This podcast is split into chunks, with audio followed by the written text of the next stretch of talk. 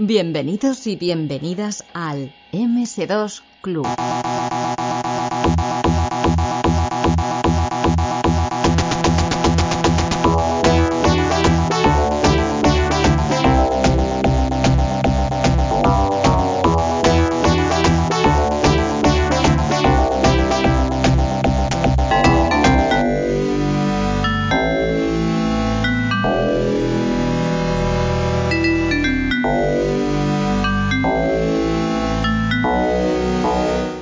Tenemos un programa un poquito especial.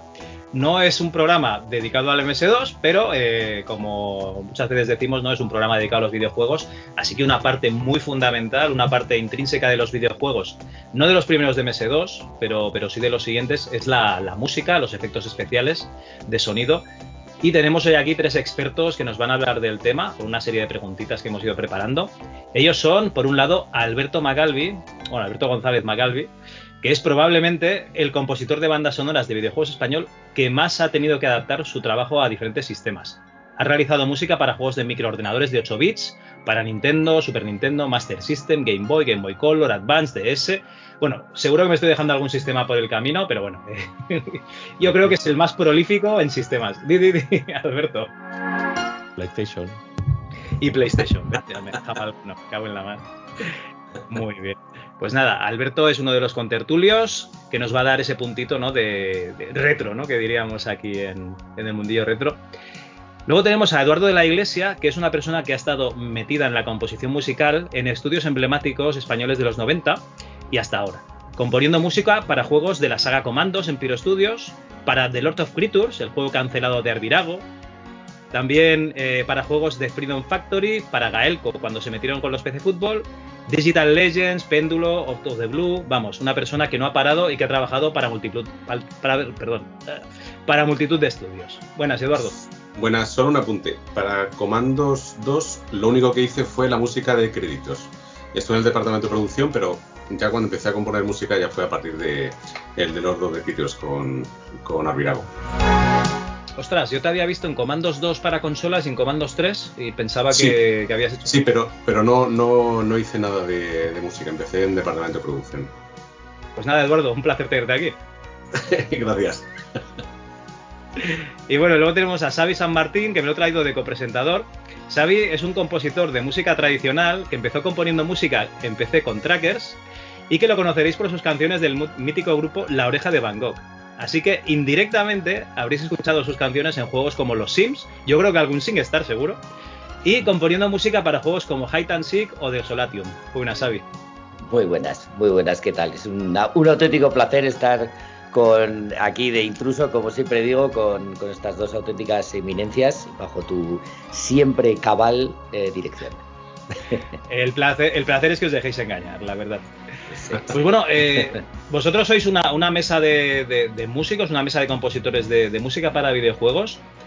Y tengo una serie de preguntas, así que lo que vamos a hacer es un poquito por, turnos, que vayáis dando vuestro punto de vista sobre, sobre ellas. Vamos con una facilita.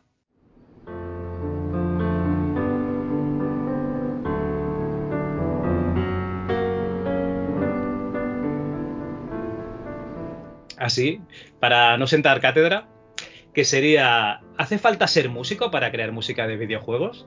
¿O qué formación consideráis útil? ¿Vale? Sería un poquito este, este pack de preguntas. Y aquí empezaría Eduardo. A ver, yo no, creo que sea necesario ser músico, pero yo lo considero mm, bastante imprescindible. En el sentido de que no tienes por qué haber estudiado solfeo, porque hay mucha gente que toca de oído y toca el piano, toca la guitarra, toca diferentes instrumentos, y a partir de ahí te puedes ir formando pero sí que es verdad que saber música o tener conocimientos musicales te pueden ayudar. Eh, yo, en mi, experiencia como profesor también de sonido en, alguna universidad, he tenido algún alumno que me ha preguntado, oye, ¿qué posibilidades tengo de hacer la banda sonora de algún juego tipo Skyrim?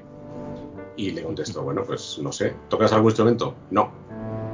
Ah, em, ¿Has hecho alguna música? No. Ajá, pues mira, te voy a ser muy sincero. Creo que las posibilidades son 0,0. Porque la gente se piensa que con todo lo que hay ahora de software y de facilidades y tal, como que eso tú te ayuda a componer, pero es que casi compone solo y no, no es así tampoco. Eh, con lo cual, pues eso, yo creo que no es imprescindible, pero sí ayuda.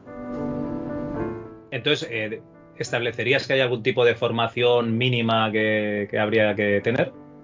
Hombre, por lo menos conocimiento un poquito de solfeo en el sentido de que en el momento en el que utilizas eh, programas tipo Cubase, como el que utilizo yo, ya solamente para poner las rayitas en el piano roll, eh, tienes que saber un poco qué, compás o qué si es una negra, una corchea, para si te imaginas una melodía, cómo saber ponerlo o cómo, por lo menos para tener un poquito de, mínimo conocimiento de, ritmo y de, notas. Vamos, yo creo que es lo, mínimo.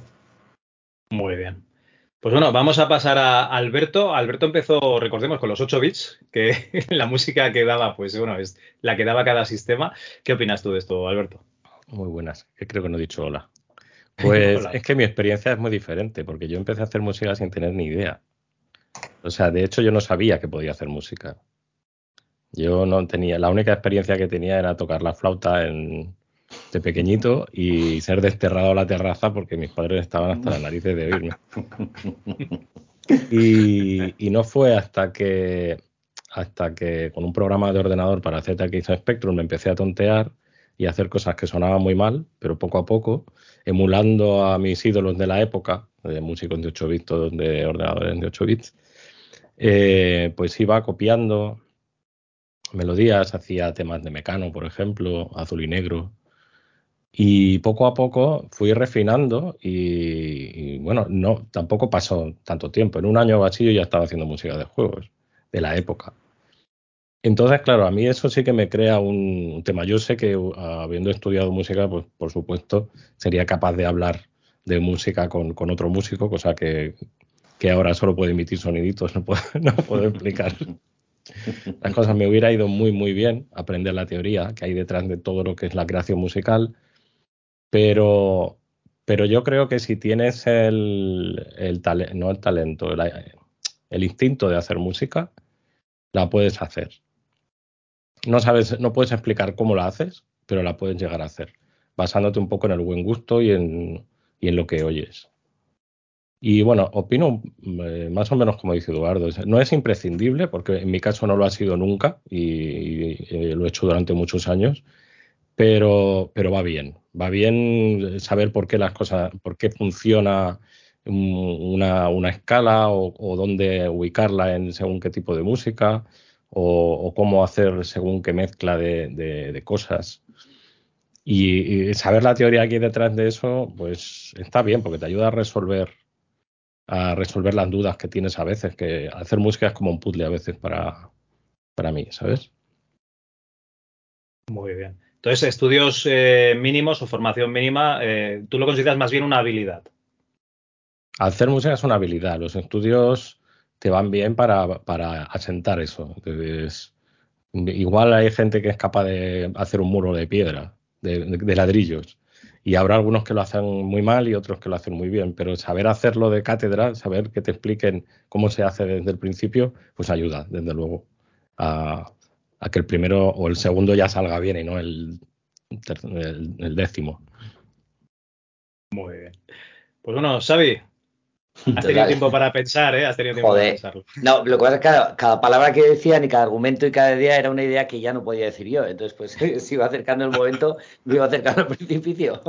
A ver, yo, yo me iré un poco por petener. Yo, bueno, yo creo que es eh, lo que lo que dicen, decís, yo creo que es, es bastante evidente, ¿no? Yo creo que hace falta una, una chispa de inspiración y eso es así. Lo decía Hans Zimmer siempre, y al final decía, mis melodías las puedo tocar con un dedo, ¿sabe? Al final, y es los grandes clásicos, tú lo, puedes silbar prácticamente, son casi melodías, es una línea monofónica de cuatro notas, ¿no? y para eso hace falta, yo creo que sobre todo instinto, lo que pasa es que luego, claro, eso, eh, manejarlo, vestirlo, convertir ese impulso en música, pues ya pues, requeriría de, pues, de, para hacerlo bien, eh, o de formación o de muchas horas, de horas autodidactas, autodidactas que en el fondo también son formación. Si quieres una formación eh, pirata, entre comillas, ¿no? Una, formación de, de, mancharse las manos, pero es, pero formación también.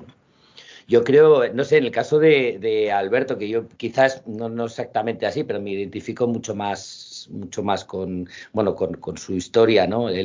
Yo creo que, fíjate, para, en los inicios, en la música de videojuegos, los primitivos, donde yo creo cuando, donde la, el almacenamiento no era virtualmente ilimitado como ahora, pues claro, la, música y la interactividad, o sea, había, había era un requisito indispensable conocer el chip eh, que estaba generando la música en tiempo real. O sea, te, tenías que programar el oscilador, que esta forma de onda, con, con la, esta envolvente que haga tal o cual, porque es que no, no podías grabar la música en, ¿sabes? En, PCM, como se hace ahora, ¿sabes? Que, que iba todo el audio grabado, ¿no? Entonces, era una mezcla, para mí, que era una fantasía, para mí era una fantasía, pero una mezcla técnica de, de, o sea, había de habilidad técnica con habilidad puramente artística, ¿no?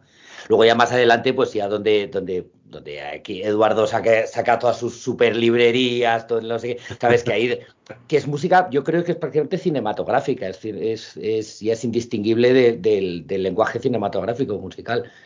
Pero sobre todo en los inicios yo creo que, fíjate, yo creo que era tan importante como conocer, como tener la, vis, eh, digamos, eh, artística, tan importante como será manejar con, la habilidad que lo hacía Alberto la, el chip y, mancharse las manos, escribir, pues, digo, poco menos que, que, en código máquina o ensamblador o escribir, pues como hacíamos en los trackers en hexadecimal, ¿no? Que, pensábamos así las, las músicas. O sea, que, que, menos mal que empecé así, porque es que si hubiera tenido que grabar algo, ya, no estaría aquí, ¿eh? Ya. bueno, a mí me sigue pasando, ¿eh? Yo manejo bastante mejor el, yo manejo mucho mejor el ratón que el teclado, del, que el piano.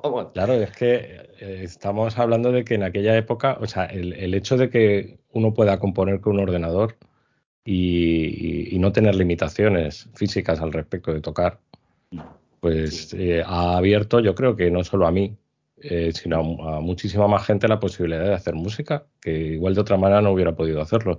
Los ordenadores han abierto esa puerta a los, inútiles como yo, que no sabemos tocar un instrumento después de tantos años y, hemos podido hacerlo a través de, picarlo en código o, poner las notas. Sí, sí, es verdad. Eh, además es un tipo de música que, que, o sea, que es un estilo de música que solo no, que solo sabemos hacer los que no sabemos tocar.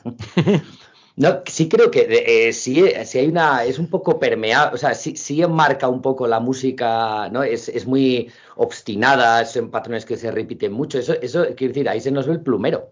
¿no? Yo creo que se ve enseguida, tú cuando escuchas algo de Eduardo, se ve que este, este, hay, hay academia y hay, y hay lujo, ¿no? Tú oyes... No te creas, ¿eh? que yo no he terminado la carrera de solfeo ni, no te ni, he, estudiado composición, ojo. Pero, me, pero bueno, aunque sea por tu cuenta, pero, pero ya me entiendes, tú escuchas, joder, el, escuchas el, el Call of Hay, conocimiento clásico y conocimiento un poco más de... Hay un manejo de todo, de hay, hay, hay, joder, hay, sabes de dónde tirar. En cambio, algo que hayamos, que, que haya podido hacer yo, o sea, es, es, es, todo al revés. O sea, es, es el eso, pues lo que te digo, un patrón de melodía que se repite, que, que, se va montando, se, o sea, se complementa una cosa con otra, pero de una manera mucho más instintiva. Y eso, pues supongo que, bueno, son cosas, como decía Alberto, yo creo que si, si, sin ordenadores todo eso nunca hubiera ocurrido. Si solo hubieras hecho música los Eduardos de la Iglesia. no, verdad. No, no creo. bueno, a ver, mm, el tema del, del, del ordenador ha ayudado un mogollón, eso sí que es verdad y en la época de los 8 bits con el Spectrum and Company, donde eran melodías que eran o, monofónicas o que tenían la posibilidad de que sonaran dos o tres canales a la vez. Eh, eso facilitó mucho a la gente a la hora, pues a lo mejor como Alberto como decía, de, poder hacer algo de música que es casi como recuerda a los, a los antiguos Nokia, cuando te podías incluso hacer tu melodía con, el, con, un, pequeño programilla.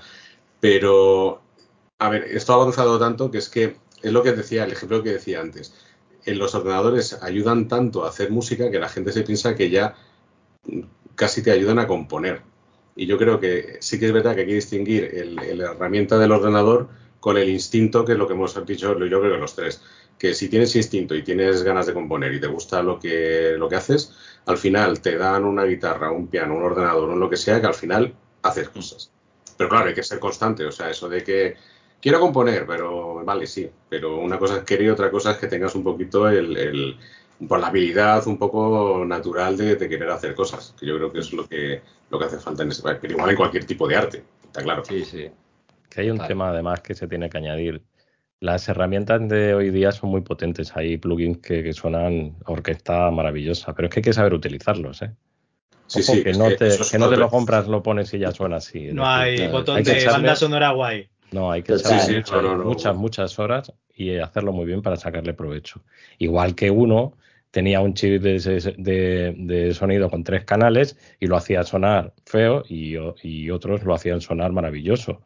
Pues es igual, tienes una librería y algunos las, la harán sonar que parece de verdad y otros pues que son samples sin vida y, y lineales y, y, que no tienen eso, pues vidilla. Total, total. Y era como cuando en la época de MS2 decíamos, eh, me ha pasado el 3 de estudio, que con eso hacen las pelis de no sé qué, o me han pasado el...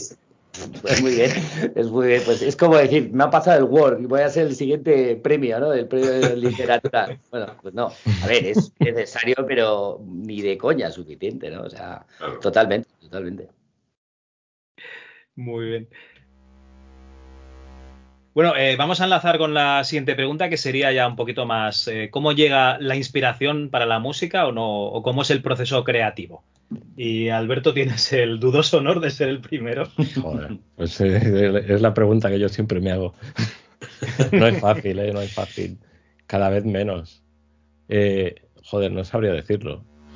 Eh, en su momento, cuando hacía música de 8 bits, es que ya no hago tanta música como antes. Yo durante muchos años fui muy prolífico, iba haciendo bandas sonoras sin parar, pero ahora que estoy más de productor y de muchas otras cosas en Avilite, eh, la música la tengo relegada. Pero bueno, la manera que me inspiraba yo, pues nada, si tenía que hacer una música de un, yo qué sé, de un pitufo en una cueva, pues me imaginaba al pitufo y en la cueva y, y dejaba que, que sonaran las imágenes que yo veía del videojuego, lo que me pudiera imaginar, que sonara hasta que me, me salía algo que era el germen de una idea que luego desarrollaba. Y a partir de esa pequeña idea, pues iba iba añadiendo efectos, lo que fuera, y luego adornándolo todo muy bien para que quedara una cosa bonita en la consola. Pero todo parte de, de una idea, una chispa que te sale imaginándote la situación. Eh, a veces también utilizo algún pequeño teclado para ir tocando alguna nota. Eh, tengo la ventaja de que como no sé tocar, tengo ocurren accidentes. Bueno, ya te digo. Bueno, a, a, a, todos, a, todos, a, todos, Ocurren accidentes que dices, ostras, esto no me lo esperaba y queda bien. Sí, pues venga, sí, para la saca. Entonces, eh, pues es un poco así, es que no hay más. Es darle al coco y ponerte la situación y tener esa, esa pequeña secuencia de notas de la que puedes ir tirando y, y haciéndola evolucionar. Y luego adornarlo. Yo muchas veces pienso que que componer una canción es como, como, hacer una escultura. Empiezas con una cosa muy gorda, un bloque de, de, de, de piedra macizo y vas puliendo, vas puliendo y, y, claro, eh, para que la música esté acabada necesitas acabar con muchísimo detalle cada cosita, cada dedito del pie, cada arruga, cada no sé qué. pero partes de una idea gruesa, rara, sin mucha forma. Yo me lo imagino un poco así. Eso me hace recordar a, a John Cage, un, un, un compositor súper moderno que sacó, eh, se, se, descolgó con una, una, pieza para piano que se llamaba Dos minutos, no, no me, lo estoy inventando, número de página, dos minutos 43 segundos.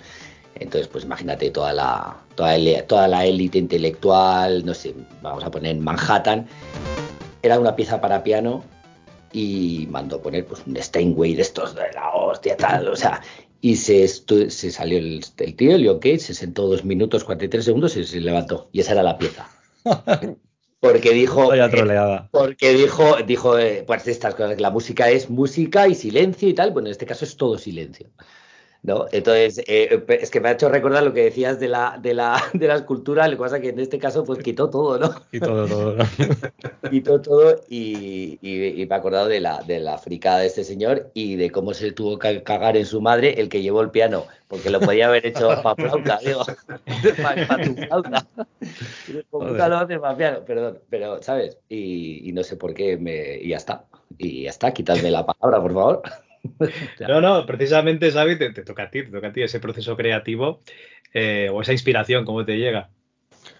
Uf, es que claro, de, depende, depende, pero yo creo que es como. como aquí no te puedes, no te puedes escapar con lo de yo no soy compositor aquí, ¿eh?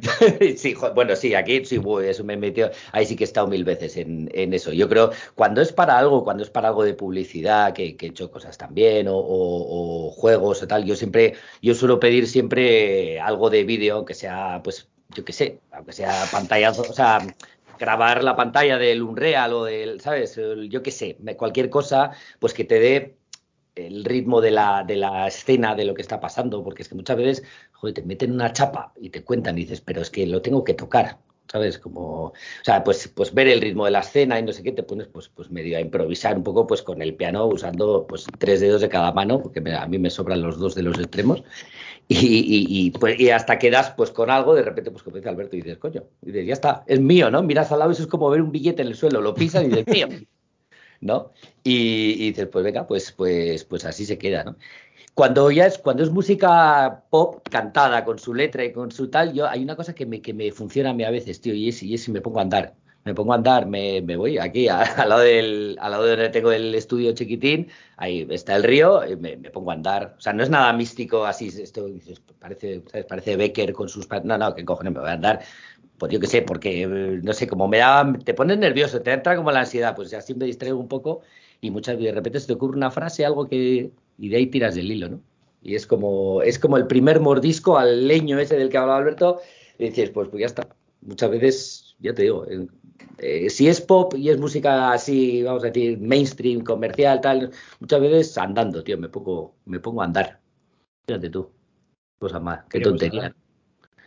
Y tienes en la cabeza pues esas imágenes que te han pasado de, del juego o de la canción, de la frase que tienes tú. Sí, eso es, eso es. Yo creo que sí. Yo sobre todo es me, eh, yo creo que es meter horas, ¿eh? ¿eh? Hay mucho de meter horas. Lo que pasa, no es muy sexy decir eso en una entrevista, ¿no? Eh, pero, pero yo creo que hay que ir despejado, con un buen café. Eso de lo de, lo de, lo de la botella de whisky la, y, la, y, la, y la noche y tal, yo, vamos, o sea, supongo que queda bien, pero en una entrevista, como digo, pero vamos, yo creo que lo que lo que hay que hacer es currar, meter horas, eh, estar preparado para la frustración, porque hay días pues que no sale eh, y, y, ya te digo, currar y currar y currar. Creo. Pues bueno, Eduardo, te ha quedado a ti el, el, último turno, que parece ser que es el más incómodo. Sí, Hombre, sí, lo que decía Xavi, de, el, el, tema de la botella de Eusker que al final se te olvida. Ya puedes tener unas ideas que, que al final se te, se te olvidan todas. O, o, que te parecen todas muy guays. O te parecen todas porque, fantásticas porque hasta el whisky que todo te graba y dices, ostras.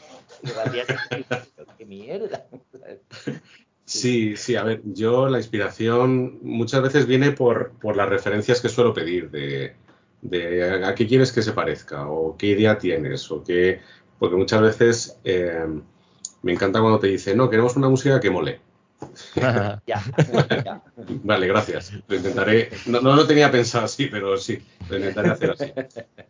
Y, y eh, también depende muchísimo del proyecto, evidentemente. Yo hay proyectos donde directamente después de, de, una reunión, incluso en el metro me he tenido que salir del vagón y como dice Xavi, eh, de repente sales, se me ocurre una idea, una música, me la grabo en el móvil y me tengo que volver a meter en el siguiente metro porque claro, no me voy a poner ahí a cantar como si fuese un tío que para, para comer. Igual te, igual te echan monedas. Igual me echan monedas. Y digo, oye, qué buena idea. pero, pero sí que es verdad que eh, depende muy mucho del proyecto. Yo estaba en algún proyecto que... es que ni con referencia ni con nada. Era, es, es, o sea, hay proyectos donde es que mmm, cuando tienes que hacer cosas, porque claro, esto no deja de ser un trabajo creativo, que no deja de ser un trabajo.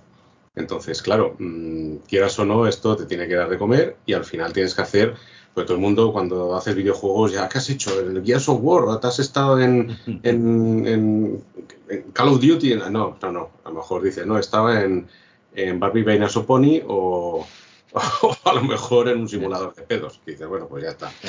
Tenía que hacer audio, pues lo hacemos así. Pero, pero sí que es verdad que cuando mejor te salen las, las, las composiciones es cuando estás muy inspirado por el proyecto en el que vas a trabajar. Eh, que to, yo creo que aquí todos tenemos algún proyecto en el cual hemos nada más verlo es decir, ostras, y ya se te están ocurriendo ideas. Antes de que incluso te den referencia, ya se te están ocurriendo cosas. Y a partir de ahí, pues claro, pues como decía Alberto, vas, piensas en la melodía, luego piensas en la instrumentación, qué tipo de instrumentos puedo utilizar, si es más minimalista, si es más orquestal, si es más a lo mejor solo con una guitarra, por ejemplo, Olaya utiliza mucha guitarra y es todo muy, muy, muy planito, planito entre comillas, claro. Mm. Pero, pero no son grandes orquestas como John Williams o Hans Zimmer y tal. Entonces, claro, ahí de, de, depende un poquito de también a dónde te tengas tú que amoldar, también depende qué es lo que quiera el proyecto, porque una cosa es lo que tú quieras y otra cosa es lo que luego la gente del proyecto te diga, no, no, te flipes, porque yo también hay veces que me he hecho unas flipadas, que es como de, vale, sí, baja, baja un poquito, un poquito, que esto no es, que está guay, pero no es lo que queremos. Entonces, muchas veces una cosa es la inspiración, otra cosa es lo que realmente funciona dentro del proyecto. Sí, vale, vale. Yo tengo Entiendo que el... Ah, sí, perdona, perdona. No, es que eh, cuando he contestado no he caído en, en, en, las contestaciones que han dicho yo en dos. Es que a mí me pasa también. Lo del paseo es indispensable. Muchas veces sí, sí. el paseo es indispensable porque estar lejos del ordenador ayuda mucho.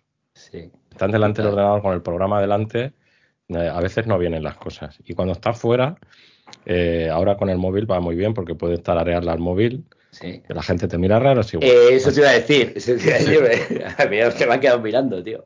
Sí, sí.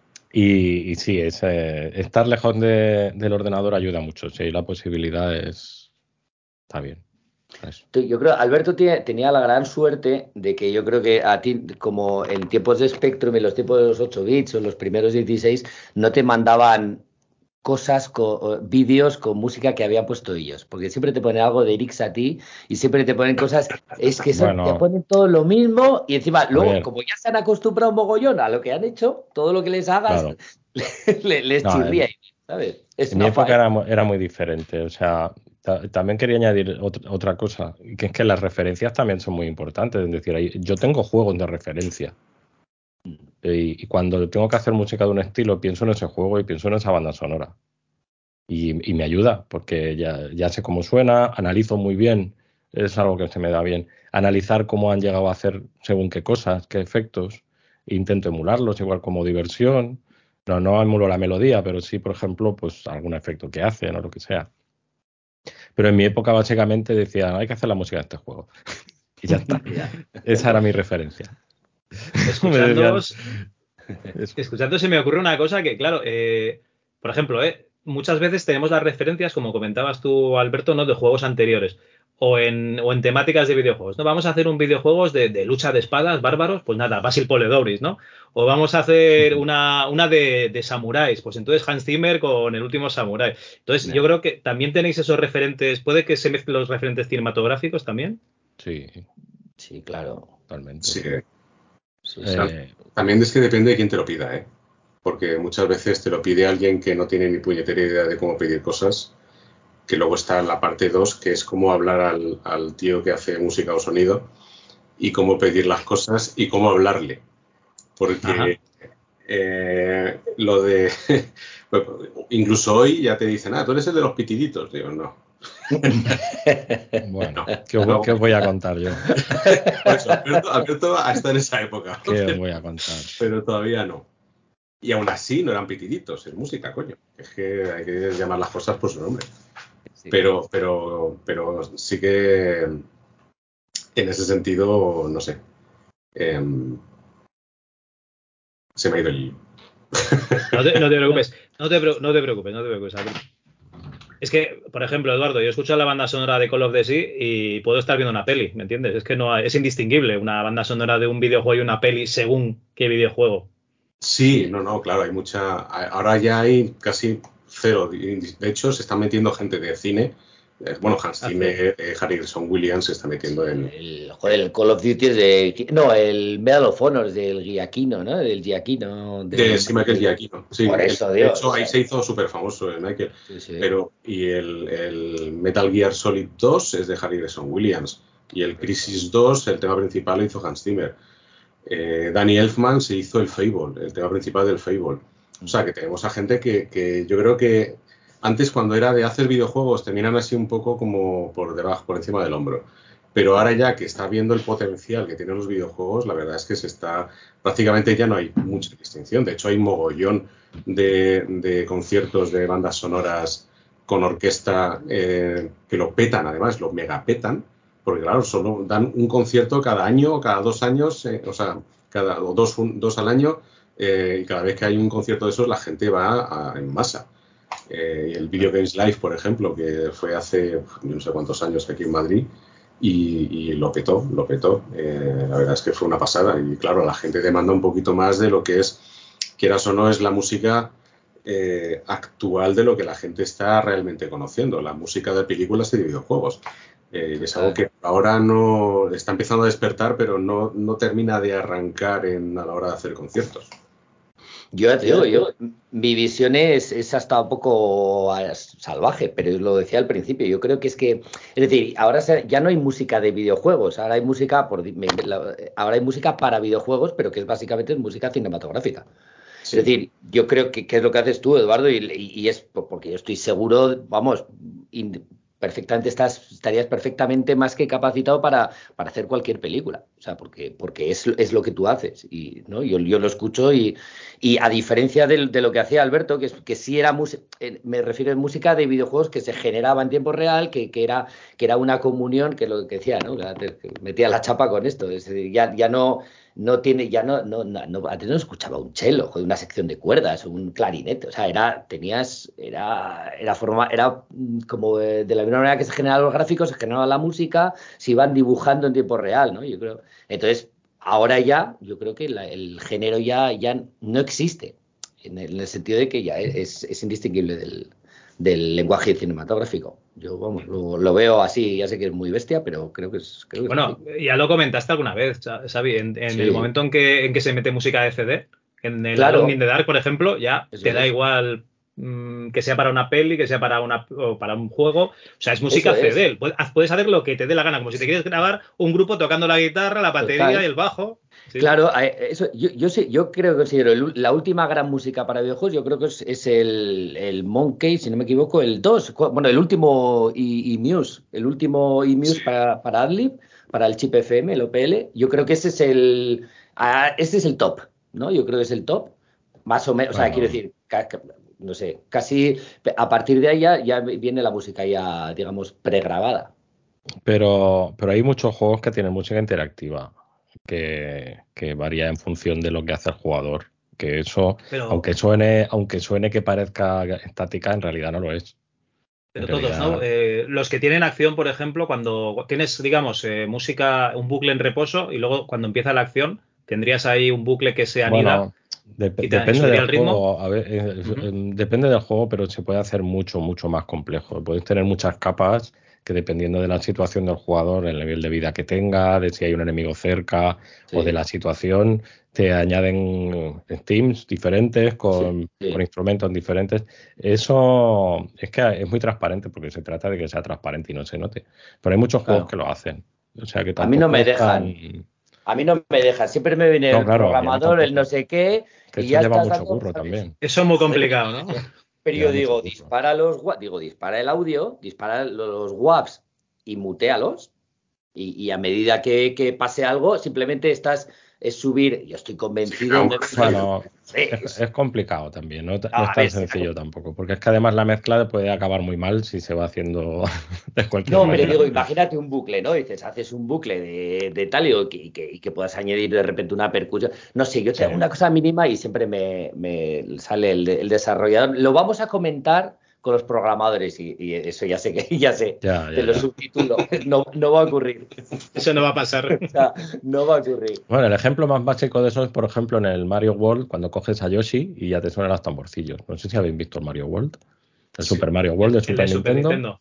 Sí. Que te montabas encima del Yoshi y ya sonaba una línea de, de- de percusión, ¿vale? Y eso ocurría siempre. Eso es lo más básico que puedes hacer en, en ese en ese tema. Pero luego hay juegos, yo que sé, me acuerdo mucho del Tron 2.0, que tiene una banda sonora fantástica. Ah, Míralo, ahí está el Mario. Míralo, Sí, mira, allí. míralo. Joder, ¿qué vais a sacar ahora? Alberto, Alberto tiene más cosas que yo. No, tengo, tengo Mira, el mismo. tengo el mismo.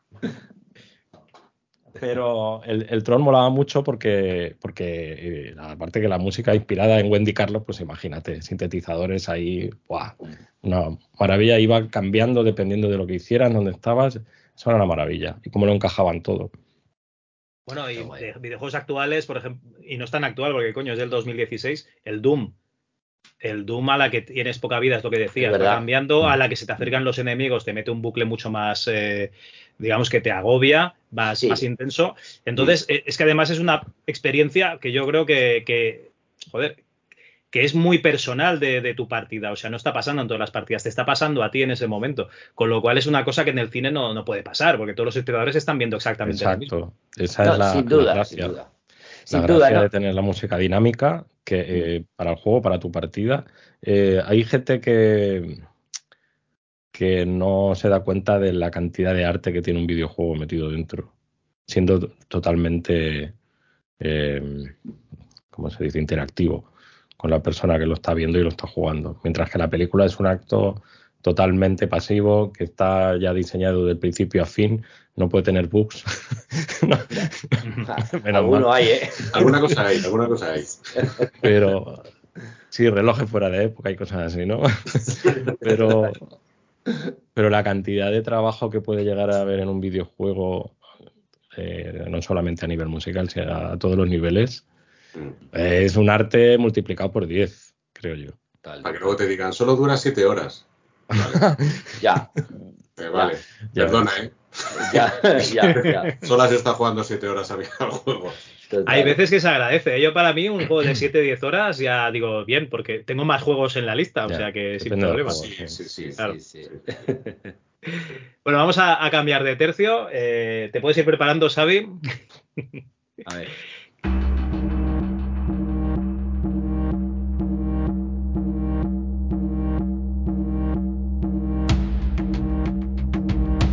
Venga, va. ¿Qué herramientas utilizas? Y me han preguntado software y sistema operativo que soláis emplear. Joder, a ver, pero que ahora, ahora, ahora vais a poner a caldo porque uso Mac. Porque- No, no, no, no, al revés. Lo que, lo que precisamente mucha gente lo pregunta porque ya sabes que esto es un podcast de, de MS2, entonces hay defensores del Linux, eh, gente que, od- que odia Windows Claro. y luego to- los que consideramos que los que usáis Mac sois todos unos pijos. Pero bueno, exacto, en principio, bien. exacto. Entonces, imagínate, si Windows, si Windows aquí es, es ya la concesión, porque hay en un ámbito linuxero, imagínate el de Mac, el de Mac se calla, mejor, mejor ni habla, ni abre la boca. Me uso Mac porque me he hecho viejo ya. Yo soy, mi corazón siempre va a ser de MS2 y eso va a, ser- y eso va a estar ahí. Pero ya me he hecho viejo y ya, pues ya quiero que las cosas funcionen cuando digan funcionar. Cuando quiero cacharrear, me abro mi terminal y ya, y ya me digo a mí mismo, ¿ves? Esto es Unix y ya está. ¿Eh? No, yo soy de, de Cubase, que ellos dicen Cubase, que queda mucho más guay, y además porque soy, porque soy más guay. Pero sí, yo he sido Cubase de toda la vida, de, de toda la vida de Dios. De toda la vida de Dios, que es el. Bueno, sí, ahora lo ha comprado Yamaha, creo. Y. Hace, bueno, ahora digo, hace, hace mogollón de tiempo, pero sí, sí. Vamos, desde el V, del, desde los primeros VSTs, desde que salió el sistema VST, que es, bueno, si la gente, si alguien no lo sabe, bueno, son los, es un sistema que eh, son de plugins, o sea, tú compras el, el- el software, que es un secuenciador, y puedes, y puedes comprar eh, programitas de terceros que se, que se, se incorporan a tu paleta sonora, ¿vale? Imagínate, tú te puedes comprar, para entendernos, un piano, ¿vale? Una librería de piano, pues entonces mm, no, eso no viene con el, con el programa básico, sino que, bueno, puedes... todo eso, y entonces todo eso lo genera en tiempo real y eso es un estándar que lo inventaron los de Steinberg, los de... es una el, sistema este VST y vamos, es el que es el que uso. También te digo que, hay unos debates, a veces ves en, unos debates en internet entre unos secuenciadores y otros y tal. Yo honestamente creo que es totalmente irrelevante, ¿no? Yo creo que al final o sea, todos hacen lo mismo. La calidad de lo que grabes dependerá obviamente de lo que grabas y también si acaso ya por la parte técnica de los conversores de tu tarjeta, de los previos que uses y tal y cual, pero yo creo que el software al final es un poco, yo creo que es al que me, el que, al que estés acostumbrado bien está, yo creo, vamos, creo yo. Sí. Vale, vale. Pues eh, Eduardo, que por la cara y lo que has dicho del Cubase entiendo que será algo similar. Sí, yo no utilizo Mac porque odio Mac ole, ole tú, Eduardo. no, lo odio desde que yo me monté una empresa de videojuegos hace en el 2008 y de hecho lo, monté para empezar a hacer videojuegos para los, los eh, ¿cómo se llaman? Eh, no los iPod, los, joder, ¿cómo se llama? Esto que primero que salió con pantallita que era rollo como los iPhone, pero pero con pantalla. Sí, el, eh, ¿cómo se llama? El iPod, iPod. Es iPod, sí, sí, iPod. ¿no? el iPod, es el de música, es el, iPod es música. Eran, joder. Los BlackBerry. No, los Engage de Nokia. No, no, no, era ahí no, sé qué. Bueno, era de Apple. el iPod. Era de Apple. bueno, la cosa es que tuve que tuvimos que comprarnos unos Mac. Eh, ya cuando el, vimos el ratón dijimos, ¿en serio? En serio. La cucaracha chapada. Sí, el control no era control, era no sé qué, cada uno con sus, eh, todo con sus mierdas. Y al final dije, mira, lo odio a muerte, porque para encontrar una cosa me volví loco. Y, era muy, muy, son con estas, eso sí, yo envidio mogollón cómo funciona un Mac. Mi mujer tiene uno y no se baja de Mac. No hacer ruido, no, no, eh, eso es muy limpio, muy todo lo que quieras, pero yo ya con el Cubase eh, o Cubase, como queréis llamarlo, el, tema de, plugins y meter para mí es mucho más sencillo que con Mac, que lo veo como más engorroso. Y yo, pues eso, utilizo eh, Windows, Cubase, el 12, estoy de ahora, y, básicamente, pues, unos cinco discos duros de, librerías que yo creo que la mitad no sé ni lo que tengo. Porque esto es de nueva flauta, oferta, no sé qué. Ah, venga, me la compro. o sea, me he llegado, he llegado a comprar dos veces la misma. no jodas. Que no sabía que me la había comprado. A mí también me ha pasado. Que, me, que, me dicen, ya la tienes en tu. Ah, coño, es verdad, si me la había comprado. Pues fíjate tú, la que la he usado como para comprarla. Que al final luego te. O sea, yo tengo un mogollón de librerías, no sé. Al final luego utilizas siempre lo mismo pero cuando tienes plantilla orquestal, plantilla no sé qué, plantilla no sé cuál, te vas un poquito también quitando a lo mejor que escucho sale algo nuevo y dices, joder, pues han salido unos coros ahora que suenan guays y los voy a meter en esta composición. A lo mejor te los has comprado para ese tema de esa composición de ese videojuego, punto pelota. Y luego a lo mejor, y, nada, pues como, como eh, utilizo mucho VST, Y mucha RAM, muchísima RAM. De hecho, tengo que cambiar el ordenador ya porque mi ordenador tiene ya 10 años. ¿Cuánta RAM tienes? Y, tengo, tengo 64, que es lo máximo que me permite el ordenador. Pero muchas veces ya me da tirones y es como de. de no. Vas a tener que meter un poquito más. Es mucha RAM y mucho, mucho disco duro. Es que las librerías, además las tuyas, lo que me imagino que usará, o sea, el tipo de librerías, esos son, son mastodónticas. Sí, sí, de hecho, la última que compré orquestal es la Spitfire BBC Symphony Orquesta, que me la tuvieron que traer en un disco duro aparte, que son 550 gigas. Joder. Solo la librería orquestal. Para los violines, tú. Para, sí, o sea, para los violinitos. luego al final también lo que dice Alberto, tienes que luego que aprender a utilizar cada librería. Claro, claro, claro. Porque claro, si tú te pones a tocar tal cual está, dices, coño, que me he comprado. Mal. Esto es una mierda, esto suena fatal. Claro, luego te pones a tocar el modulación, la expresión, el breath, el no sé cuál, y no es ya componer, es de a ver, ahora esto tiene que sonar más tal, venga, vamos a empezar a, modificar o con los, slides o con no sé qué. Y es que es un trabajo de chinos, ¿eh? O sea, no es ya solo componer, es que hay que saber programar música. Sí, sí, total, total, total. total. Pues entonces quedamos en que te compras el Cubase y todas las librerías estas y no hay botón de hacer banda sonora guay, ¿no? No lo he encontrado. No, no, no lo he encontrado. Casi. Hay un tema, yo, yo, hay un tema que, que, no tiene que ver, pero, pero que es un tema donde yo, donde yo sí creo que la famosa, ahora que está todo tan de moda y todo el rollo de la, de la, de, la inteligencia artificial, sí que creo una cosa, es decir, va, va a haber un montón de, de composiciones mediocres, que sería lo que, lo que, y no es falsa modestia, es lo que yo haría si, si intentara, si me piden algo, joder, mira, como lo de Code, sí, pues entonces haría algo imitando a lo que ha hecho Eduardo, no me saldría una mierda mediocre. Y eso, no, no, lo, digo súper en serio, o sea, y, como yo, todo eso, eh, eso sí, una imitación de bulto para, para proyectos muy, con poco presupuesto y tal y cual, yo sí creo que la, una, la inteligencia artificial, yo sí creo que, a ver, pues como, como, como las fotos de stock, ¿sabes? Pues ahí sí tienen...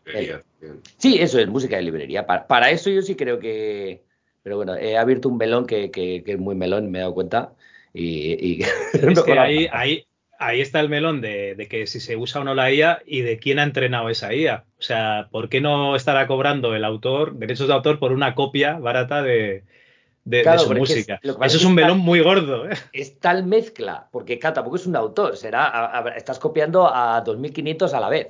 Bueno, depende, porque yo en dibujo, yo sé que pongo en el, yo qué sé, en Mid Journey o el que sea, hazme un dibujo tal, estilo Van Gogh, ¿vale? Ya. Entonces, está cogiendo una imagen de fondo de lo que sea y le aplica unos filtros. Pero si es estilo Louis Rollo o es estilo Simon Beasley, o sea, le está copiando a él, porque coge su, galería de, imágenes. Mm. Entonces aquí pasaría lo mismo. Es lo que dices tú, ¿no? Pues ponme música medieval y cogería pues todas las fuentes medievales y se inventaría un tema. Sí, sí. Es, un melón muy gordo, ¿sabes? Yo no, no creo Sí, sí, no, tienes razón.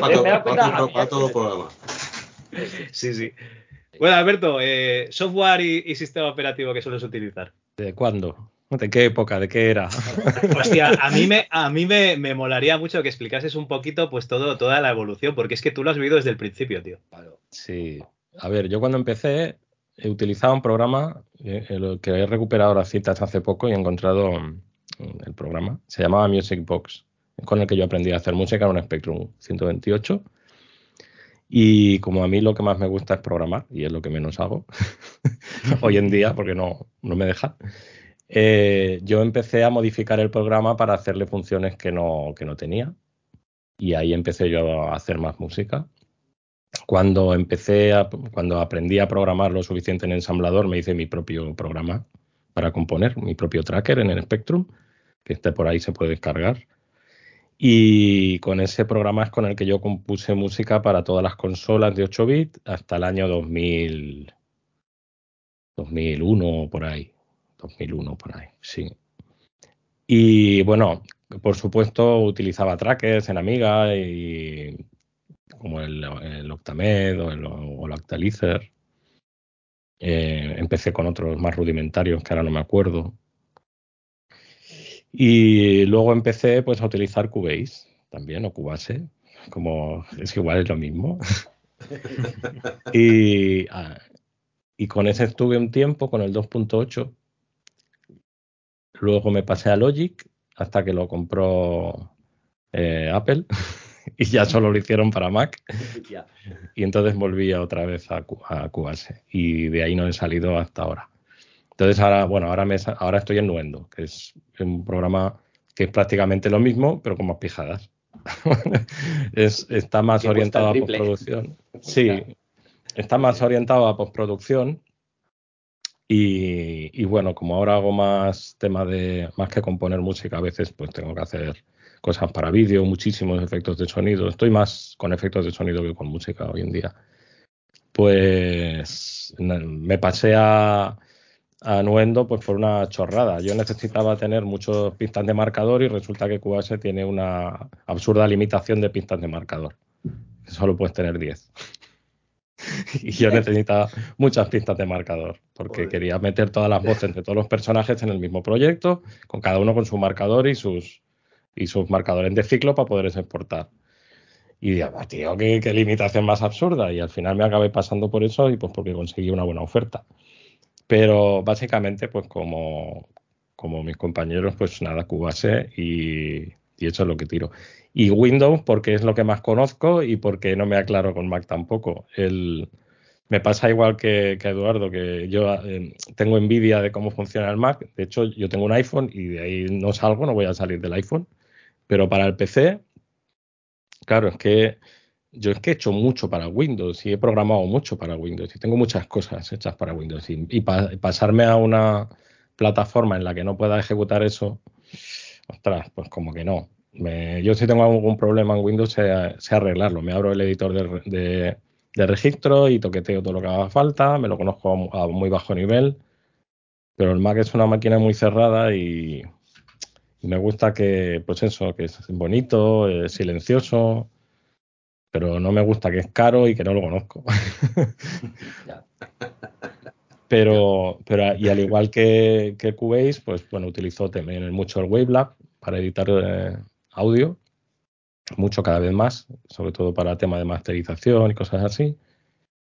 Muchísimos plugins también, que tengo acumulación de plugins exagerada, que a veces digo, no tengo que echar, tengo que, volver al tiempo 20 años atrás o 30 y empezar a limitar el número de plugins que instalo.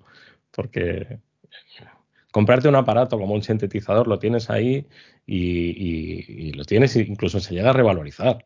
Pero es que el plugin echas ahí el dinero y es que no vuelve. No hay manera de que vuelva ese dinero. o sea, yo, tengo aquí un, yo qué sé, un ordenador viejo, un, un Sinte viejo, pues lo puedo vender en cualquier sitio, pero los plugins, una vez que los compras, es dinero ya perdido, ¿no? Si no lo usas. ¿De hardware tenéis algo de algún Sinte, alguna Sí, yo tengo, no mucho, porque no tengo demasiado sitio, pero tengo aquí delante mío tengo un Mode X, un Yamaha Mode X. Sí, ese tengo yo también. Aquí al lado tengo un rack lleno de, instrumentos analógicos también y un sintetizador modular bastante grande y un Nord modular, modular G2. Me gusta mucho la marca Nord y tengo unos cuantos. Pero, pero bueno, eh, son un poco juguete. ¿no? en producciones nunca los utilizo. Están bien para, para jugar, para inspirarse, pero no, como no lo tengo conectado todo el tiempo y a mí me gusta tener que un proyecto que al abrirlo ya esté funcionando y que se tengo que cambiar una nota, pues lo pueda hacer. Pues solo utilizar instrumento virtual para todo. es que es comodísimo, eso es, es, comodísimo. O sea, el total recall ese que le das y ¡plas! Y está ahí, eso, o sea, claro. Es que no, nada. Yo tengo un Roland XP30, que es el primer sintetizador y único que he tenido en mi vida. Pero luego al final yo compongo mucho de, casi como los compositores de, lápiz y papel. Se me ocurre una melodía y con el ratón voy ahí escribiendo.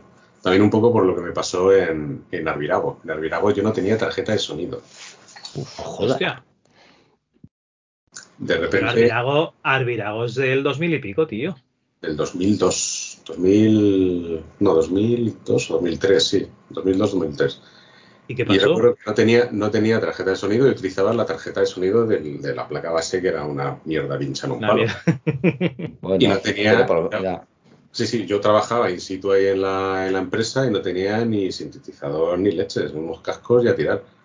Y claro, esto es como cuando has estado a lo mejor viviendo en la selva haciéndote tu a base de matar conejos, pues lo mismo. Yo estuve así 6-7 años. Claro, me acostumbré a trabajar en plan de imaginarme las melodías y a ver, y ensayo error, esto es el acorde, aquí funciona bien, aquí tal, aquí tal, tal, tal, tal, y todo de cabeza y al final quitando alguna cosa, pues a tocar el piano, que me ponga a tocar el piano y lo, y lo grabo y tal, el resto lo voy haciendo porque me acostumbré durante tanto tiempo a hacerlo así que al final, mira, ha sido una especie de proceso como cuando estás en la cárcel y algo, así parecido. Qué fuerte, tío. Sí, a mí me, una experiencia similar a, la que tú tienes, Edu, me pasaba a mí a la hora de hacer música para consola. A mí me decían, ¿cómo puedes hacer música de Game Boy en un Spectrum si no suena igual? Digo, ya es que me da igual. O sea, yo cuando pongo las notas en el Spectrum, lo que quiero es saber cómo suenan entre ellas. Quiero ver la evolución. A veces pongo una nota, pero ya sé que luego lo voy a convertir en un trill, en, más de una, porque es que mi, editor no permitía hacer esas cosas, no tenía cambios de velocidad. O sea, el, patrón, digamos, que tenías 8 frames cada nota y eso es lo que había, no podías variarlo. Entonces yo decía, bueno, aquí meto esto, pero luego cuando vaya a programarla en el código, yo sé que voy a hacer esta diferencia. Entonces tenía una abstracción total.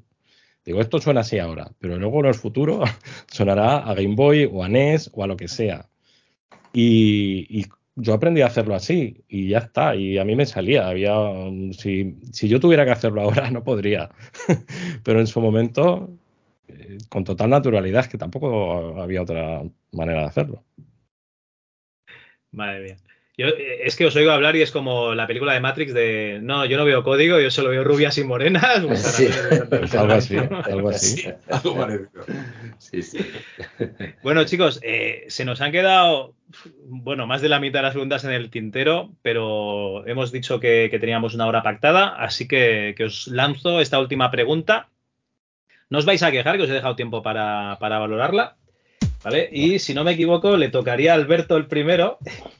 Y sería, ¿qué banda sonora de videojuego disfrutas sin necesidad de jugarlo? O sea, esa banda sonora de un juego que tú te la pones mm, para disfrutar sinceramente de la música. No puedo decir una sola, es que yo escucho mucha, mucha música de juegos. No, no hay problema, o sea, tú todas las que digas yo me las voy a apuntar para, ver qué tal. Yo tengo una aplicación en el móvil que reproduce música de juegos retro, ¿vale? Con los ficheros originales, lo emula perfectamente. Entonces yo me pongo músicas de Game Boy, de Mega Drive, de Super Nintendo, de lo que sea, y no tengo necesidad de, de jugarlas, o sea por poner un ejemplo, yo que sé, de Yuzo Koshiro, que me gusta mucho, pues Streets of Rage o los Final Fantasy de Game Boy de Nobuo Uematsu, que me gusta muchísimo también, es muy melódico y fue una de mis inspiraciones en su día. Eh, me hubiera gustado hacer algún juego de rock alguna vez, y, eh, pero no, no pudo ser. La inspiración me venía simplemente de, oírlo y que me gustaba, pero nunca pude hacer nada de ese estilo. Yo qué sé, ¿qué más juego podría decir? No sé, los contra, es que me da igual, cualquier juego. No necesito jugar para, disfrutar a una música de videojuego. Para mí, yo la disfruto igual. Pero estarías en, música bastante clásica, ¿eh? O sea, estamos hablando de Mega Drive, de Game Boy. Estamos hablando de Mega Drive. Y, el Contra, la arcade o, de Game Boy mismo también, por ejemplo. O de, sí, el Contra me gusta mucho. La versión de Game Boy, que fue el primer juego que yo tuve de Game Boy y del que absorbí un montón de cómo hacer sonar la máquina. Pues claro, la tengo muy interiorizada, porque aquello era una joya. Pero música moderna de videojuegos no escucho tanta. No sé, es, que para mí el, sonido de 8 bits, claro, como yo lo, lo experimenté tan a fondo, pues a mí me tira mucho, me gusta. Es, eh, es muy especial y, y, ahora pues solamente lo puedes oír en juegos muy indie, muy indie o en aquellos juegos y bueno, pues me gusta. Muy bien, oye, pues nada, lo tienes ahí interiorizado, sí, sí. sí, sí.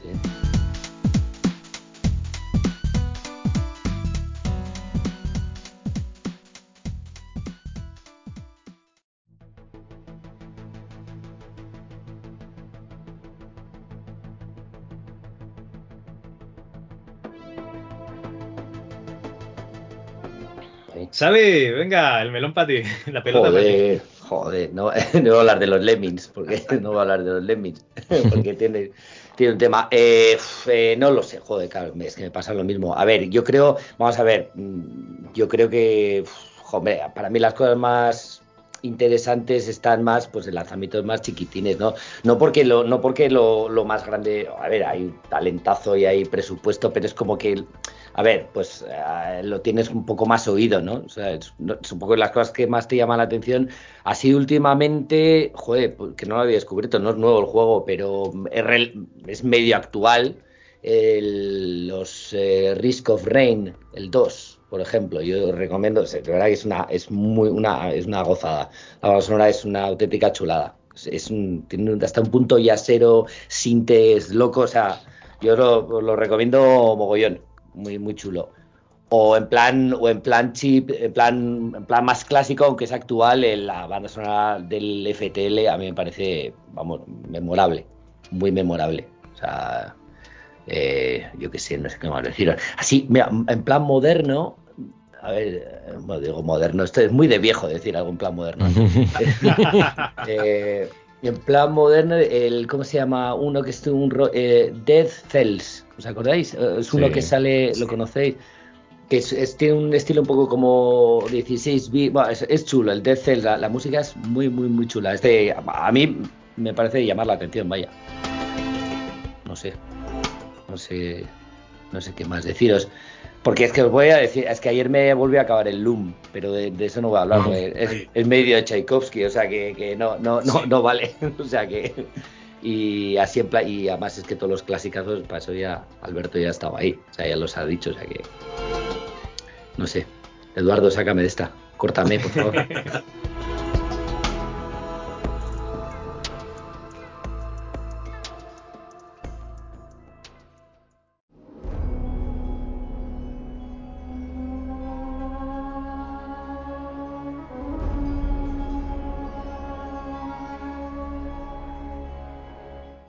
Sí, yo, yo, yo, pensaba que era el único friki de estas cosas, pero no, me, alegro. Y mi mujer también se alegrará. Eh, porque yo en el coche tengo un pincho con música de Spectrum, de Drive, de Super Nintendo, y, cada vez que le pongo música de estas, como de mi mujer, es como de joder, otra vez. Ya están las venas, ¿no? Ponme algo que pueda escuchar yo, por favor. Ya. O sea, yo el Tardy renegar el, el, o sea, músicas de estas así súper míticas de Spectrum, o sea, pero sonando de Spectrum, no de versiones de no, no, de, de Spectrum. sí, sí, me encanta. Las bandas sonoras de todas las aventuras gráficas, pues eso, como el Loom, como el Indiana Jones, como el The Island, tal, las tengo todas ahí. Y me encanta la de eh, el Operation Stealth. ¡Qué mítica! Es brutal. Es verdad, es verdad brutal. Además que es la primera vez que ves el juego es como súper cinematográfico. Sí, sí, sí, sí. Es que era, era un juego de 007 en Estados Unidos, es de, James Bond y aquí no, aquí no tenían los derechos, me parece. Sí, por eso sí, lo llamaron Operación Estel por, algo, algo similar. Y, ya si me tengo que ir a unas, algo un poquito más, bueno, nuevo entre comillas, eh, recuerdo que escuché, la primera vez que escuché una banda sonora de videojuego con orquesta fue la de Outcast que es brutal. O sea, si no la habéis escuchado, es escucharla porque es acojonante.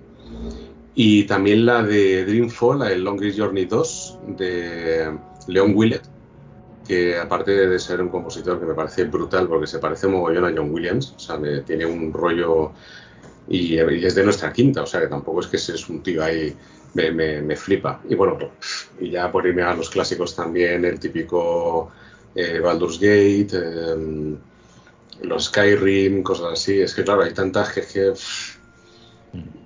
Sí que es curioso que de las últimas, últimas, ultimísimas, mm, he escuchado temas sueltos de, diferentes juegos tal, pero no he puesto directamente a escucharme, primero por tiempo, porque es que no me da, no me da la vida.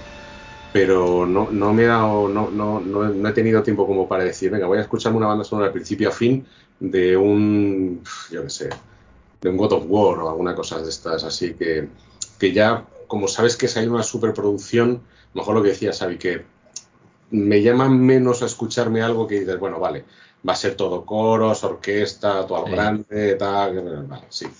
Pero me, voy un poquito más a cosas un poquito más, no sé, como, como que me apetezca un poquito más escuchar que no sea lo mismo de lo mismo, de lo mismo todo. aquí quiero yo hacer una reflexión sobre esto. Y la, música de hoy en día, videojuegos, acompaña muchísimo mejor los juegos que antes. Sí. Cuando hacíamos, bueno, cuando yo hacía la música, por lo menos me hablo de mi experiencia, era echar la música ahí y que quede bien y ya está. Y era una música que, que, era agradable, que era pegadiza, que la tenías ahí en la cabeza y por eso la gente todavía lo escucha. Pero no era una música que pegara. Yo ahora escucho la música y digo, esto no pega ni con cola. O sea, no pega nada, pero cumplía el cometido de que uno jugaba con una música de fondo entretenida y, y tarareable, ¿no? Mm. Pero hoy en día el, creo yo que el, que el objetivo de la música en el videojuego es, más, es más rollo la película, es más rollo envolver la, la escena y tal. Y eso creo yo que se da menos a sacarlo fuera de ahí. Es decir, a, ponerte la banda sonora fuera, porque ya no está tan integrada. Es decir, no, no escucharla suelta no igual no es tan marchosa. las músicas no suelen ser muy marchosas en los videojuegos hoy en día. Están acompañando la acción, pero no es algo tarareable. ¿no? Entonces yo creo que la música de antes se da más a poderla poner un tema en una cinta y escucharlo y que te anime un rato. Y la música más moderna depende del juego, ¿no? Pero, pero yo creo que sí cuesta más sacarla de ahí y escucharla en separado, ¿no? Sí, sí. Es que yo no sé. Sí. No, no. Sí, no, iba a decir que es inter- realmente es interesante la reflexión, sí, estoy 100% de acuerdo. O sea, sí, sí. O sea, me parece agudo la reflexión y totalmente, totalmente, sí. sí. Para otro programa vería el hecho de que ya últimamente ya no sé cuándo, que me pasa tanto en videojuegos como en series o películas, ya no sé qué es música y qué es Eh, efecto. ahí está. Es verdad, está todo tan Hay, mezclado. hay ambientes que son tan Ya. musicales, tan pero son muy, muy tenidos, muy y que, que- que hay veces que me, me cuesta distinguir si eso lo ha hecho el compositor o el diseñador de audio.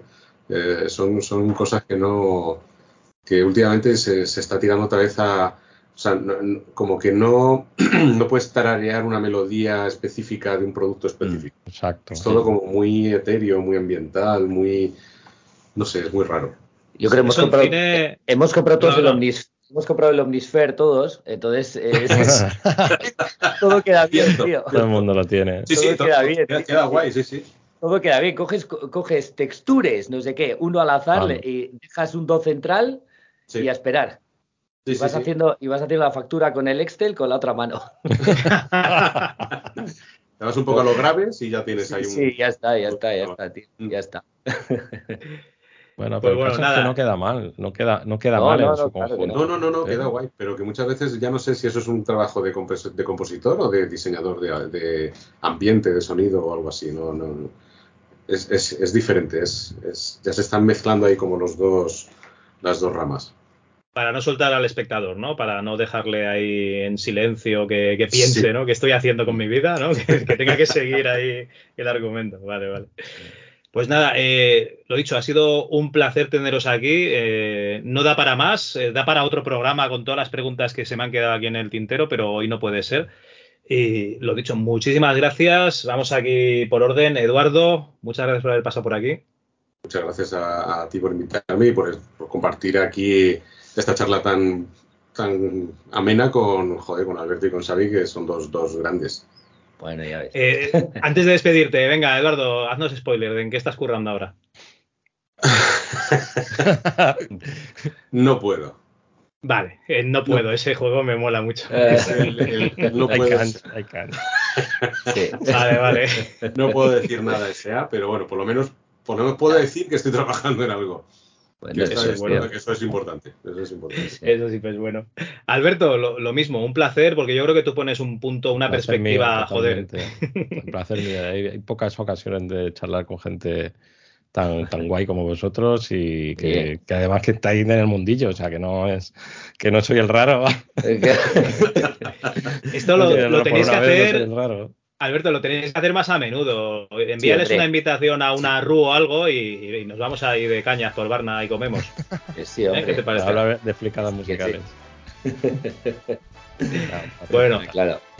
Alberto, lo he dicho, ¿en, en- en qué estás currando? Porque entregasteis ya One Military Camp, que estáis metidos ahora. Eh, en el Citadelum, que Citadelum. es un juego de estrategia que, que no tiene que, nada que ver con, con War Military Camp, aparte de que es un juego de estrategia, pero es muy diferente.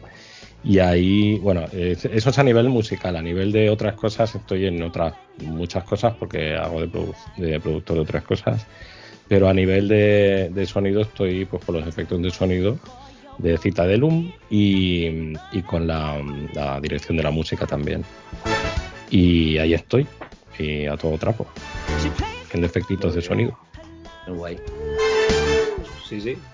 Pues nada, habrá que echarle un ojo a este Citadel. Y por último, Xavi, eh, sé que tenéis gira en verano. Sí, el, bueno, el- sí. Sí, sí. Dime, dime. Este, tenemos gira porque, joder, llevamos, llevamos ya parados casi como dos años. Joder, haciendo entre- bueno, año y pico, año y pico. El año que viene ya festivales y tal, que yo creo que, no sé, hay una, hay, hay una, hay una burbuja de festivales, porque no, no me salen los números a mí. Digo, con la pasta que cuesta encima que le cuesta a la gente las entradas de eso, yo- es imposible que, que sobrevivan todos, pero el año que viene ahí estaremos. De lado, de lado a lado y mientras nos dejen, hasta que nos echen, nos den una pata en el culo por plastas, con la de años que llevamos, pues ahí, ahí seguiremos, tío. Ahí seguiremos, seguiremos dando guerra. Y en el tema de juegos, ¿estás eh, haciendo alguna cosita? De momento estás parado. Estoy, estaba haciendo alguna cosa de publicidad, también además de, esto, y luego estoy con la segunda parte del Desolatium, con los, con con estos chicos de, Murcia, que bueno, es una cosa, es, es una cosa muy, pues eso, muy, muy sencillita, pero, pero sí, no tiene nada que ver, es más, es como la ambientación es más noventera, entonces ya puedo, ya me dejan usar mis sintes y mis cosas que yo, entonces ya estoy encantado, estoy ya, ya terminando eso, terminando eso, o sea que sí, vamos, eso, siempre con, con cosicas, siempre, siempre salseando aquí y allá. Muy bien, pues nada, un placer haberos tenido por aquí y bueno, habrá que echar un ojo los que estéis oyendo a estos proyectos que, tienen, menos el de Eduardo que es NDA, que de momento no sabemos de qué va. Pues está la American Arcadia que ha salido hace, hace nada. Por cierto, me flipa, me flipa Eduardo como el cómo has dado en la en el clavo, en el tono de la música, me ha encantado. Que lo sé, eh, de verdad, enhorabuena. Por, por, ver, ver, el tráiler, porfa, porque muy chulo, muy chulo. Tiene ese punto cómico y televisivo. O sea, a mí me ha encantado. Me ha encantado. Súper acierto, tío. Porque, bueno, está por ahí en YouTube, creo. El tema de a Fool. Mm. Si podéis escucharlo, pegarle un ojo. Bueno, un oído. Que hay que apuntarlo, hay que apuntarlo. Be a Fool, que me costó la puñetera vida hacer ese, ese tema musical, que no había hecho yo música setentera, mm, disco para la música de los créditos. Contratamos a una cantante de Broadway que tiene una voz flipas. Y aquí no hay sintetizadores. Aquí se fue a la orquesta de Bratislava y. Ah, bueno. Y un bajista, Charlie, Moreno, un bajista que toca que te cagas funky. Eh, bueno, escucharlo, escucharlo, que eso es brutal. Vale, vale, vale, qué, guay. maravilla. hemos grabado nosotros también. Qué guay, qué guay. Qué guay, qué guay, tío. vamos a ello. Eh, de hecho, en cuanto cuelgue, esto lo, voy a escuchar por YouTube. Yo, también.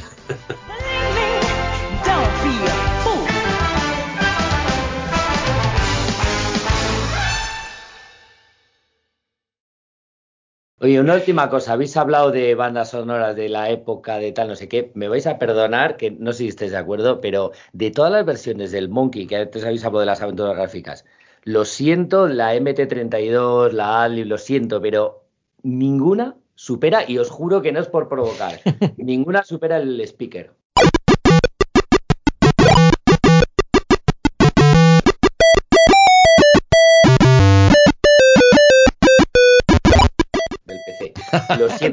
Creo de corazón, os juro por mis hijos, de verdad, os lo prometo. Claro que obviamente suenan mejor las otras porque, porque tenemos posibilidades, pero proporcionalmente, el zumo que le sacan al speaker o sea, tío, suena polifónico. O sea, no. Xavi, responde, una, responde una pregunta. Tú, la primera vez que jugaste al Monkey, lo jugaste en PC Speaker, ¿verdad? Joder, pues, pero vamos, y en, y en, CGA. Y yo, y yo, y yo, y en En CGA, en el PC, Speaker y lo, y lo peor de todo, en alemán. Porque estaba yo en Alemania intercambio con el cole. O sea, tela. O sea, o sea, que tengo todos los galones sacados. ¿eh? Tengo ya todas las medallas, como, como tú con la, con la con el audio integrado en el hasta el 2007, igual. Yo creo que lo jugué en Amiga. Bueno, pero es que en Amiga, en Amiga tenía un musicón también espectacular. Es que había una pregunta que era ¿qué sistema era el que lo rompió todo? ¿no? Y antes del CD, claro, eh, Alberto aquí disfrutado, disfrutado. El que lo rompió todo, bueno, para mí la Super Nintendo, pero el Amiga también. Pero la Amiga es que el Amiga Pero es que, que la Super tenía ocho canales, ¿eh? Hay un juego español de Super Nintendo, en cambio todo el mundo podía usar el Amiga para, para programar su audio. Claro, tú eres la única persona que verdad. música para Super Nintendo en España, tío, eres un privilegiado. Y lo disfruté mogollón, vaya. Sí, sí. Qué guay. Pues con vuestro permiso voy a lanzar aquí la música en PC Speaker de Monkey Island y A Lolo los cascos, ¿eh? Poner, bajar, bajar, que eso en cascos... Bajarlo, Qué fuerte, ¿eh? De verdad. Pues nada, un placer, chavales. Hasta la próxima. Venga, un abrazo. un abrazo a todos.